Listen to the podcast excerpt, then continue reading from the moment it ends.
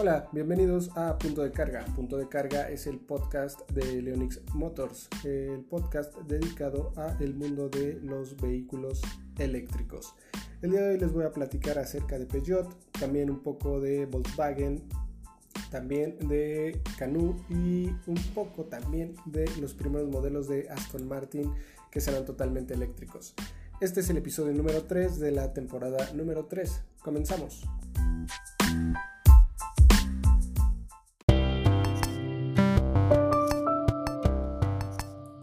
Pues iniciamos con Aston Martin, esta icónica marca de vehículos del Reino Unido.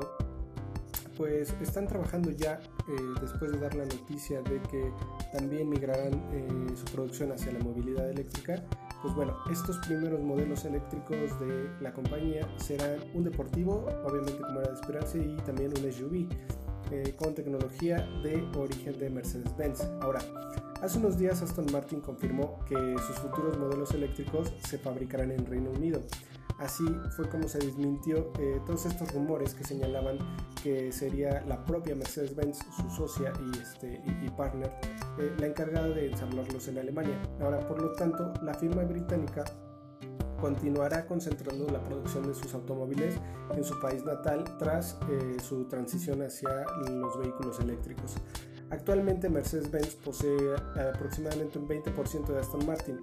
Esto la convierte en la encargada de suministrar a este fabricante los motores V8 que se emplean en modelos como el Vantage y el DBX. En un futuro se espera que ambas empresas también colaboren en el ámbito de la movilidad eléctrica, pues Mercedes ya podría dar acceso a Aston Martin a su tecnología para rentabilizarla y tener un poco más de ganancias, ¿no? Expandir un poco más. Ahora, Lawrence Stroll, el presidente de la compañía, aprovechó una reciente entrevista para anunciar que los dos primeros eléctricos de producción de Aston Martin serán un deportivo y un SUV. El primero de ellos se fabricará en su planta de Gaydon, mientras que el segundo en San Adán, de cuyas líneas de producción sale actualmente la DBX, que está increíble.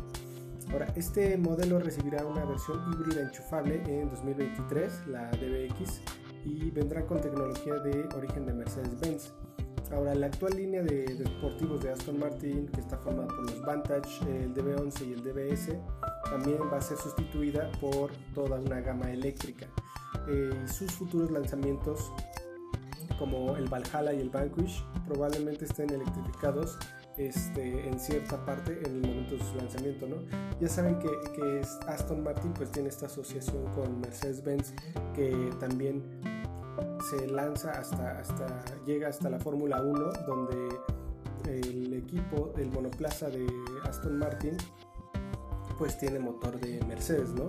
Para esta temporada. Ahora también los planes de Aston Martin pasan por tener una gama totalmente electrificada, o si no al menos a un 90% de aquí al año 2030. Si bien su primer coche eléctrico no verá la luz sino hasta 2025, como bien sabemos, ya les habíamos platicado en podcasts pasados acerca del Aston Martin Rapid E, que fue cancelado, ahora sí se lo están tomando muy en serio, porque ya es el momento de ver hacia un futuro eléctrico, si no, se van a quedar totalmente rezagados. Stroll afirma que con este cronograma se adelantarán a sus principales rivales, que son McLaren y Ferrari. A pesar de las ambiciones de Aston Martin, algunos rivales también de ellos, como Bentley o Maserati, están también yendo un paso más allá y ya se pusieron las pilas, ya que Bentley no solo venderá modelos 100% eléctricos de aquí al año 2030 también, y la segunda, Maserati, ya cuenta con un plan para tener en 2024 6 modelos de este tipo, que serían el MC20, otro Gran Turismo, el Gran Cabrio, el Quattroporte, el Grecale y el Levante. Entonces, bien por Aston Martin, que ya está por fin poniéndose las pilas en esto de la migración hacia la movilidad eléctrica, ¿no creen?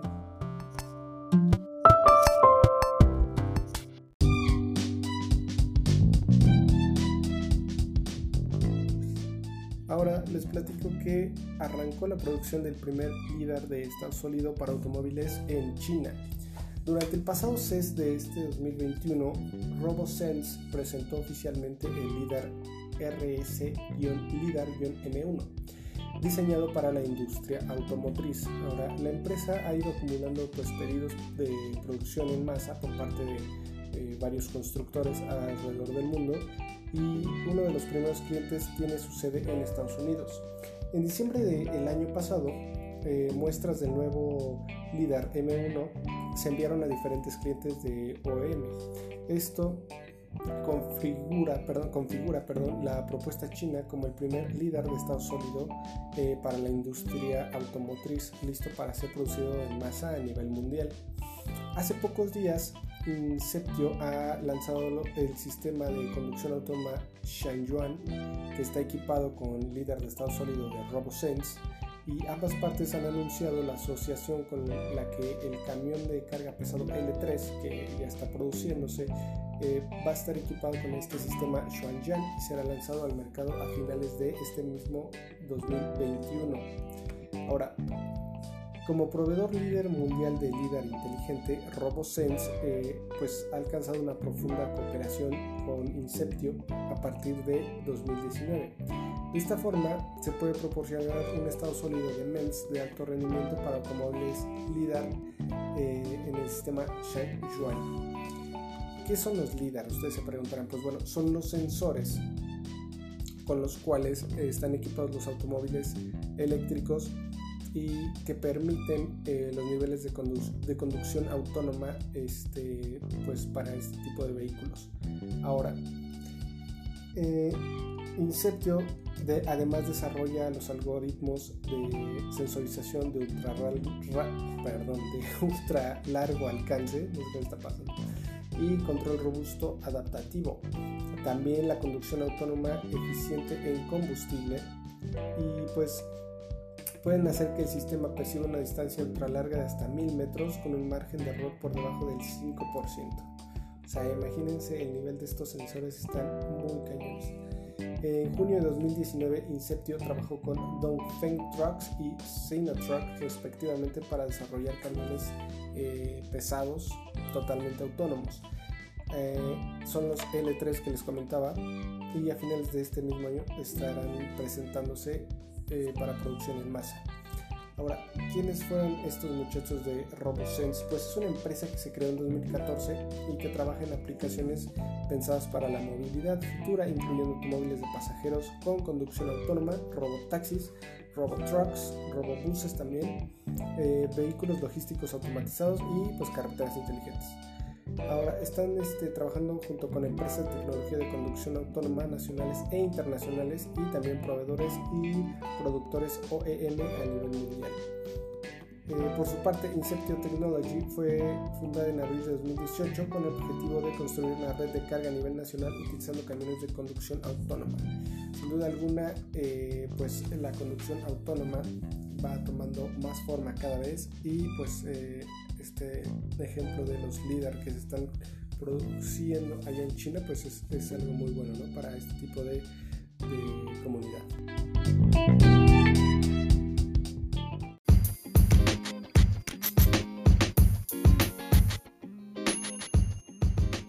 Y ahora vamos a platicar acerca de uno de los consentidos, Peugeot. Peugeot va a lanzar un e-208 PSE en 2023. Así es, se trataría de un hot hatch totalmente eléctrico. Sabemos que Peugeot tiene una larga tradición en la creación de estas versiones, potencias que son unos vehículos de culto entre muchos conductores, como el 205 GTI, el 206 XS o el RC. También últimamente he probado con el RCZR y el 208 GTI y el muy conocido 308 GTI. A pesar de todo esto, los dirigentes de Stellantis, matriz de Peugeot, son conscientes de que el futuro es totalmente eléctrico, algo que también va a afectar a los modelos más pasionales de la marca del León francés. El mejor ejemplo lo encontramos con este 508 PSE que fue presentado hace poco. ¿Qué significan las siglas PSE? Peugeot Sport Engineer, la división de Peugeot dedicada al performance. Ahora, Carlos Tavares, el máximo responsable de Stellantis, ha anunciado que el próximo modelo, al recibir una variante PSE, lo hará cuando se encuentre a mitad de su vida comercial. Teniendo en cuenta que en el pasado ya se había confirmado el desarrollo de un E208 de corte más deportivo, todas las miradas se han posado pues, en este popular automóvil, ¿no? Peugeot así aprovecharía el primer restyling del E208 previsto para 2023 para lanzar la versión PSE. Más allá de un ligero rediseño y un cambio de logos y todo este tipo de cosas, pues el E208 PSE traerá consigo un chasis revisado a punto para una perspectiva más deportiva y que hará que pues, lo ames más de lo que ya lo quieres, ¿no? En teoría mantendría un tren motriz muy parecido al actual, también se buscaría una potencia aún más alta. La versión estándar tiene unos 136 caballos de vapor y unos 260 Nm de par. Si bien parece poco probable que se vaya a alcanzar unos 200 caballos de vapor, pues lo que tenía el anterior 208 GTI, el motor seguirá siendo de origen Continental y puesto que hasta el año 2025 la plataforma ECMP, que es este grupo, no comenzará a equipar los propulsores eléctricos de nueva generación que Stellantis está desarrollando con Nidec. El pack de baterías irá más allá de los 50 kW actuales, gracias al uso de unas celdas de CATL que son de mayor densidad energética. Además, este pack de baterías aumentará de tamaño y pasará a ocupar parte del maletero, que por su volumen pues, se va a reducir. Por el momento se desconoce la capacidad que tendrá, pero debería superar pues, los 60 kWh. Sin duda alguna, yo le tengo muchísimas ganas a este 208 nuevo y a la versión eléctrica, pues aún más.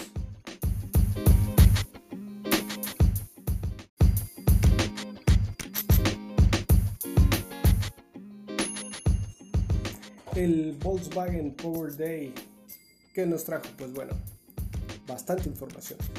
6 gigafábricas de baterías para Europa, químicas más asequibles, cargas de 12 minutos y un fuerte impulso a la red de carga pública en España.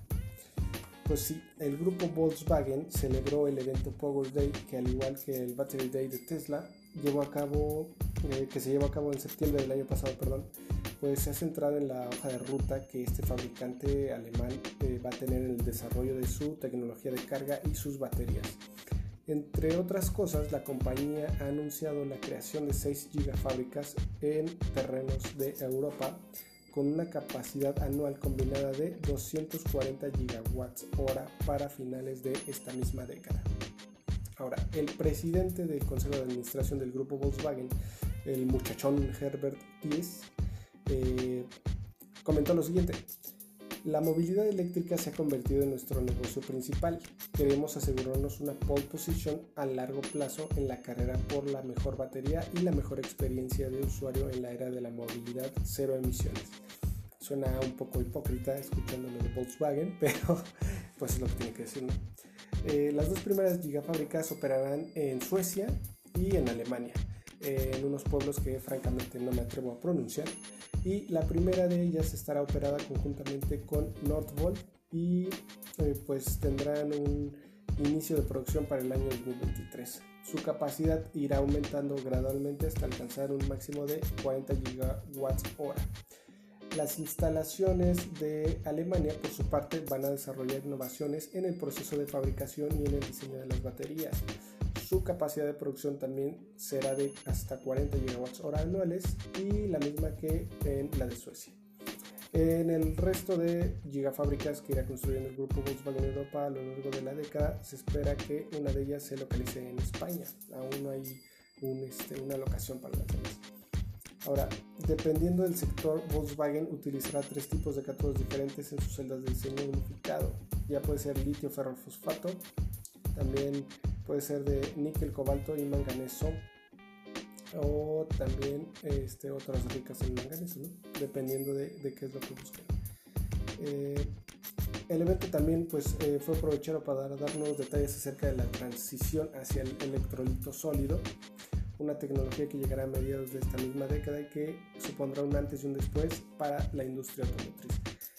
porque así se marcaría el final definitivo de la era de combustión interna gracias a su superioridad en aspectos como la densidad energética, la rapidez de carga y la seguridad, los temas que siempre están aquejando a las baterías de los vehículos eléctricos.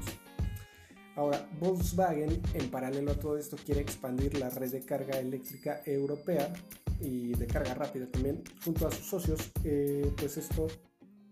Para esto, el grupo tiene la intención de operar unos 18,000 puntos públicos de carga de aquí al año 2025, lo que supondría cubrir 1/3 de la demanda estimada para entonces. Uno de los actores clave de esta estrategia será el consorcio Ionity, y del cual ya les hemos platicado en podcasts pasados. La empresa también seguirá una estrategia similar en China a través de una empresa conjunta que se llama CAMS, que instalará 17,000 puntos de carga rápida de aquí a 2025, y en Estados Unidos Electrify America contará con 3,500 puntos de carga rápida para finales de este mismo año. Por otro lado, se ha confirmado que los modelos eléctricos de Volkswagen basados en su plataforma MEP admitirán carga bidireccional a partir del próximo año 2022.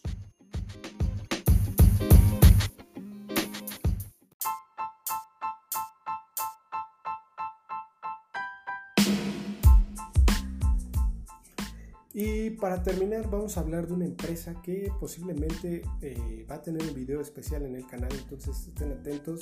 Quiero hablar mucho de esta empresa, tengo que investigar un poquito más, pero la verdad está atrayendo mi atención así bastante, y si ustedes le echan un vistazo, yo creo que también les va a atrapar. Se trata de una startup de California que se llama Canoo, y pues recientemente presentó su pickup eléctrica con versiones camper incluidas. Ahora, en el sector de las pickups es clave el sector de las pickup es clave para los fabricantes estadounidenses. Ya saben que a los gringos les mama tener trocones para ir al súper o para salir a donde sea. Lo de ellos es la camioneta, la Ford 750 les chifa.